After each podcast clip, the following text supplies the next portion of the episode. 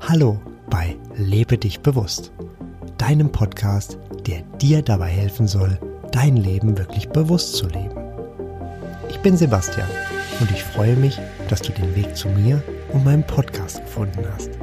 Ich wünsche dir, dass du meine Erfahrungen, Praxistipps und Impulse mit Leichtigkeit aufnehmen kannst.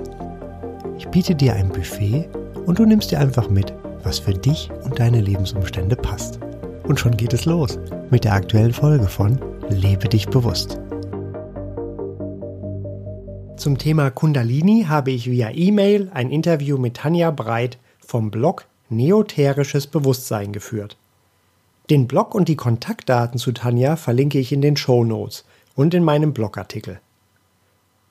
Tanja berichtet seit Mai 2017 in ihrem Blog unter anderem über neues Wissen, Grenzwissenschaften, luzides Träumen, Astralreisen, Energetik und eben auch Kundalini. Auf Kundalini liegt ihr Fokus, ebenso wie auf der Bewusstseinserneuerung und Bewusstseinserweiterung. Bei Tanja ist 2012 Kundalini erwacht und heute bietet sie anderen Betroffenen oder Begünstigten Hilfe und Unterstützung an. Meine letzte Podcast-Folge handelte vom Pubo-Training oder auch PCE-Training, Hirschübung und so weiter. Das heißt der Techniken, die durch Anspannen des Beckenbodens auch zur Erweckung der Kundalini führen können. Tanja, was ist Kundalini denn nun wirklich und welche Stufen gibt es? Tanja Breit antwortet dazu, Gemeinhin wird Kundalini als kosmische Kraft betrachtet, die in jedem Menschen als Potenzial ruht. Die tantrischen Schriften verstehen unter Kundalini die zusammengerollte Schlange, welche im Menschen am unteren Ende der Wirbelsäule im Wurzelchakra ruht. Wird Kundalini, respektive die Schlangenkraft, erweckt, steigt sie durch den Wirbelsäulenkanal auf und durchstößt alle sieben Chakren, was den Menschen zu seinem höchstmöglichen spirituellen Potenzial führt. Ferner wird Kundalini als Shakti bezeichnet. Das klassische Modell des Kundalini-Aufstiegs wird auch in der indischen Shiva-Shakti-Philosophie thematisiert. Shiva ist das unendliche Bewusstsein. Shakti ist die kosmische Energie. Bewusstsein und Energie streben zueinander, was durch ein Kundalini-Erwachen auch im menschlichen Körper geschieht. Im Westen zeigen sich jedoch vom klassischen Modell abweichende Kundalini-Aufstiegsprozesse. Das heißt, beim ersten Erwachen, beim Fühlbarwerden der Energie, muss Kundalini nicht, wie in den Sanskrit-Schriften beschrieben, vom unteren Teil der Wirbelsäule aufsteigen, sondern kann auch mit Licht von unten nach oben fließen, in den Kopf eindringen und den gesamten Menschen erhellen oder durchfließen. Dies ist nur ein Beispiel von vielen anderen Möglichkeiten, wie Kundalini sich erstmals zeigt. Dennoch, auch wenn die Energie beim ersten Erleben nicht in der Wirbelsäule gefühlt wird, kommt dies meist später dazu. Als relativ sichere Indikatoren, dass es sich um ein Kundalini-Erwachen handelt, können folgende Zeichen gelten. Hitze, fühlbare Energie im ganzen Körper oder in der Wirbelsäule, Schlaflosigkeit, fühlende Energie nicht nur zu bestimmten Zeiten, beispielsweise während der Meditation oder während des Yoga, sondern permanent im Alltag, im Leben, im Schlaf und im Traum. Kundalini muss nicht bewusst betätigt werden, sondern sie ist immer und fühlbar präsent, so wie der eigene Atem oder der eigene Herzschlag. Sie muss weder beschworen noch herbeigerufen werden, sie ist, einmal erweckt, immer von selbst aktiv. Zu den Stufen.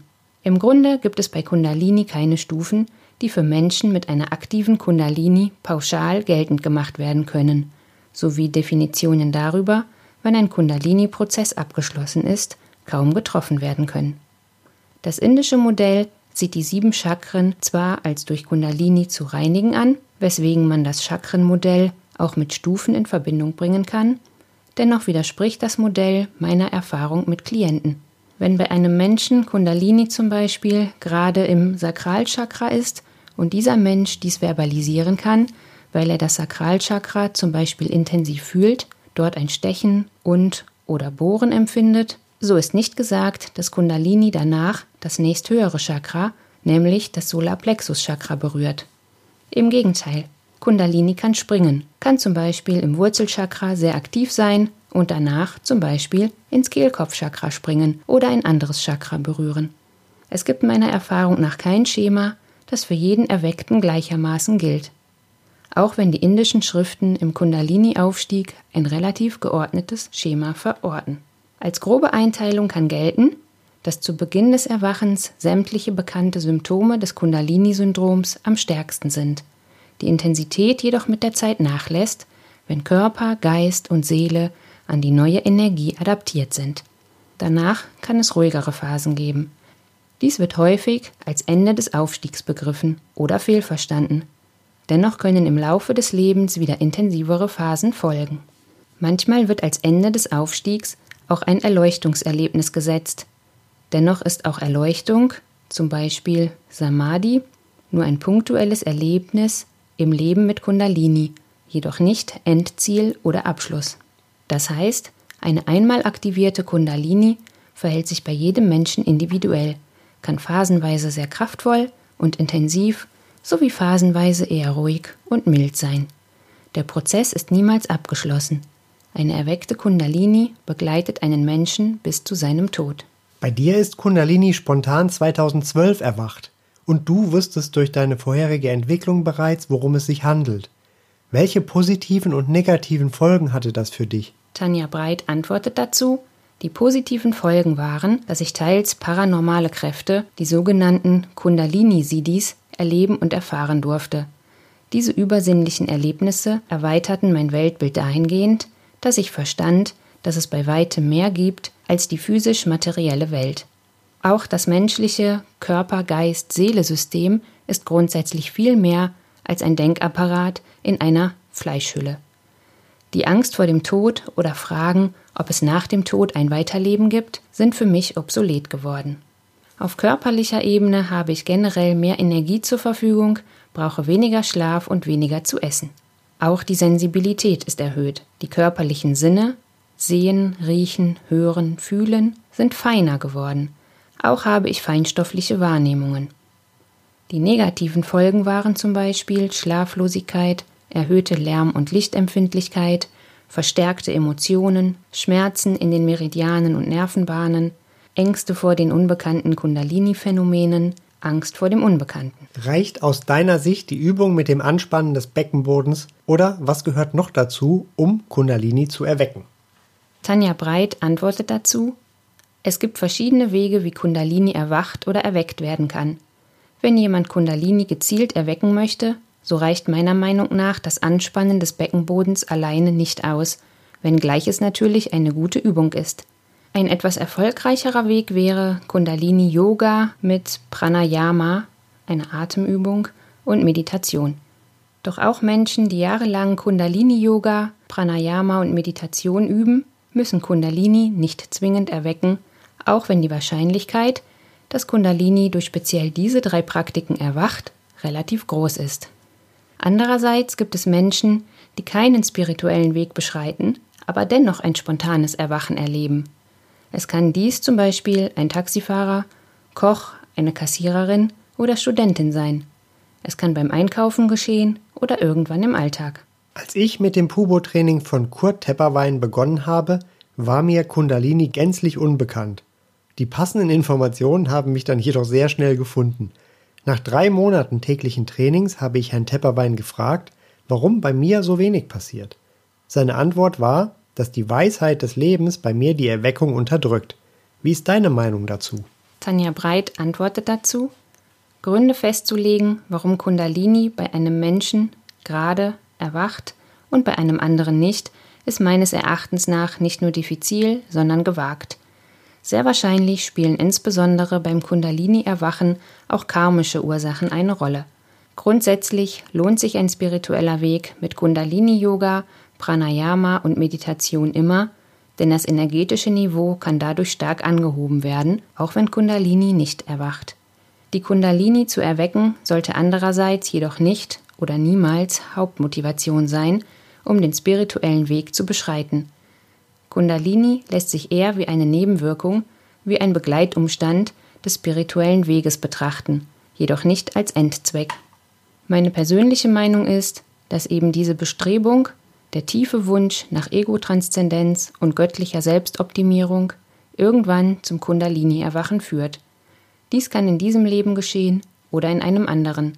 Die Bemühung jedoch geht sicherlich nicht bzw. nie verloren. Du hattest zu Beginn vom Podcast die Stufen von Kundalini kurz vorgestellt. Lass uns da noch etwas tiefer reingehen. Zunächst beginnt es mit dem Kundalini-Aufstieg, der physische und psychische Folgen hat. Was passiert hier genau und wie hast du das denn erlebt? Tanja Breit antwortet dazu, es kann beim Erwachen Vorboten geben, wie zum Beispiel intensive Träume und Nervosität.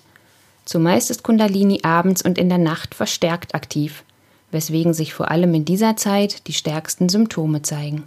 Ich persönlich hatte vor allem in den Nächten relativ starke Symptome. Schmerzen in der Wirbelsäule, energetischer Druck, Hitze, beschleunigter Herzschlag und erhöhter Stoffwechsel, Schlaflosigkeit, außerkörperliche Erfahrungen, übersinnliche Wahrnehmung. Bei mir vor allem das Aurasehen und das Sehen von Licht und verstärkte Emotionalität. Du sprichst von regelrechtem durch die Hölle gehen, Kundalini-Attacken und Schlafmangel. Wie hast du das so lange ausgehalten? Tanja Breit antwortet dazu, die Symptome legten sich bei mir circa nach einem Monat nach dem Erwachen. Wie oben beschrieben, ist dies ein häufiger Verlauf des Kundalini-Aufstiegs. Zu Beginn sind die Symptome am stärksten, danach, wenn Körper und Geist adaptiert sind, wird alles ruhiger. Der Vollständigkeit halber muss angemerkt werden, dass es auch sehr schwierige Kundalini-Prozesse geben kann, die das eigene Leben schier verunmöglichen, wie es auch sehr milde Prozesse geben kann. Mein Verlauf ist jedoch typisch und viele Klienten erleben ein Kundalini-Erwachen in ähnlicher Weise. Ein häufig verbreiteter Irrtum ist, dass Kundalini-Symptome bei einem Menschen mit einem reinen Herzen quasi nicht stattfinden. Stimmiger ist, dass Kundalini-Symptome bei einem Menschen, der sein energetisches System, zum Beispiel über Yoga, jahrzehntelang gereinigt und gestärkt hat, milder sein können. Wie hast du es letztlich geschafft, dein Leben wieder selbst zu steuern und wieder schlafen zu können? Tanja Breit antwortet dazu, ich selbst hatte darauf wenig Einfluss. Die Kundalini-Krisen legten sich irgendwann von allein, so dass ich wieder durchschlafen konnte. Du hast eingangs gesagt, dass eine einmal aktivierte Kundalini das ganze Leben aktiv bleibt. Würdest du deine Kundalini gerne wieder abgeben oder siehst du auch Vorteile, also zum Beispiel die erwähnten Fähigkeiten, über die du dadurch verfügst? Tanja Breit antwortet dazu, es gab Phasen in meinem Leben, in welchen ich auf die negativen Begleitumstände von Kundalini gerne verzichtet hätte – wenn es im Leben Herausforderungen gibt, sei es eine wichtige Prüfung, ein Arbeitswechsel, so war oder wäre Kundalini für mich eher hinderlich, wenn sie zum Beispiel gerade stark an mir arbeitete und ich nachts nicht schlafen konnte. Auch in Liebesbeziehungen kann sie hinderlich wirken, insbesondere durch die erhöhte Emotionalität und Sensitivität. Im praktischen Leben bringt Kundalini nur dahingehend Vorteile, dass man zum Beispiel eine erhöhte Gedankenreaktivität hat dass man auch komplexe Zusammenhänge schnell leer begreift und sich gut oder besser an einmal Gelerntes erinnern kann. Der größte Vorteil bzw. das Geschenk liegt im Innerseelischen. Man kann mit Kundalini die Welt neu sehen, tiefer verstehen und holistischer denken oder leben, eben weil man sich selbst und die Umwelt nicht mehr nur materialistisch erlebt.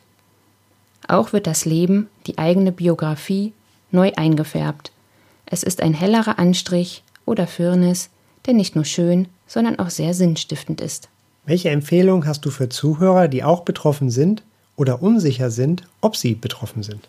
Tanja Breit antwortet dazu, es gibt einige körperliche und oder psychische Erkrankungen, die einem Kundalini-Erwachen ähneln können. Um nur eines zu nennen, das Klimakterium der Frau geht zum Beispiel mit Hitze und Schlaflosigkeit einher. Dennoch ist es kein Kundalini-Erwachen. Bevor jemand bei sich selbst auf ein Kundalini-Erwachen tippt, sollte er psychische und physische Ursachen ausschließen können. Ich selbst habe klare Kriterien erarbeitet, um bei einer Person sagen zu können, ob es sich um Kundalini handelt oder nicht. Ein Primärindiz ist zum Beispiel die permanent zu jeder Tages- und Nachtzeit fühlbare Energie im ganzen Körper, die sich temporär auch wie Starkstrom anfühlen kann. Ist jedoch Kundalini eindeutig erkannt, so ist es wichtig, dem Prozess Raum und Zeit zu geben. Egal was geschieht, Und egal wie es sich anfühlt, Kundalini wird mit oder ohne Erlaubnis des Erweckten arbeiten und tun, wie und wann sie möchte. Das Lesen von Kundalini-Literatur oder den tantrischen Schriften kann sinnvoll sein, weil jeder Erweckte, egal ob er in diesem Leben einen spirituellen Weg beschritten hat oder nicht, in eben dieser Tradition steht. Man kann humorvoll sagen, dass er mit seiner Erweckung zurück in den Club gekommen ist. Doch die Clubstatuten muss er unter Umständen durch adäquate Literatur erst wieder kennenlernen. Des Weiteren ist es wichtig, dass das eigene Kundalini-Erleben nicht als falsch deklariert wird, nur weil es dem traditionellen indischen Modell geradezu widerläuft. Es kann Angst oder Sorge bereiten, wenn die eigene Kundalini zum Beispiel so ganz und gar nicht ins klassische Schema passt. Dennoch muss daran nichts falsch sein. Vielleicht steigt sie bauchseitig oder links und rechts neben der Wirbelsäule auf oder wechselt plötzlich die Richtung. Da Kundalini schon per se Emotionen verstärkt, ist diese Angst, dass die eigene Kundalini falsch ist, unnötig. In der Regel weiß Kundalini sehr genau, was sie tut. Wie können meine Zuhörer dich erreichen, um sich von dir beraten zu lassen? Tanja Breit antwortet dazu: Ein Kundalini-Erwachen kann herausfordernd und turbulent sein. Ich gebe mein Wissen und meine Erfahrung in Beratungen gerne weiter und begleite im Kundalini-Prozess. Ich bin auf meinem Blog Neoterisches Bewusstsein unter Kontakt sowie unter tanjabreit.yahoo.de erreichbar. Liebe Tanja, ich danke dir ganz herzlich für deine Zeit und deine interessanten Einblicke in das Thema Kundalini. Wer mehr über Tanja Breit wissen möchte, kann gerne in den Show Notes den Link zu ihrem Blog und auch ihre E-Mail-Adresse finden. In der nächsten Folge ist es mir eine sehr, sehr große Freude und Ehre, den legendären Kurt Tepperwein interviewen zu dürfen. Kurt Tepperwein hat meine Entwicklung und mein Leben in den letzten Monaten wesentlich bereichert. Wir sprechen über die universellen oder geistigen Gesetze, richtig bestellen, Bewusstsein, die gerade angesprochene Kundalini, Geld, den Tod und natürlich auch darüber, was am 23.12.1979 passiert ist, als Kurt Tepperwein sich das letzte Mal geärgert hat. Wenn dir der Podcast gefallen hat, dann freue ich mich, wenn du ihn abonnierst und wenn du eine 5-Sterne-Bewertung dalässt. Dankeschön. Das war es also für heute. Mehr Informationen über mich oder auch über den Podcast und spannende Themen findest du auf meiner Website lebedichbewusst.de. Alles zusammengeschrieben. Dort kannst du auch gerne Kontakt zu mir aufnehmen. Bis zum nächsten Mal wünsche ich dir eine wunderbare Zeit und sage Tschüss, dein Sebastian.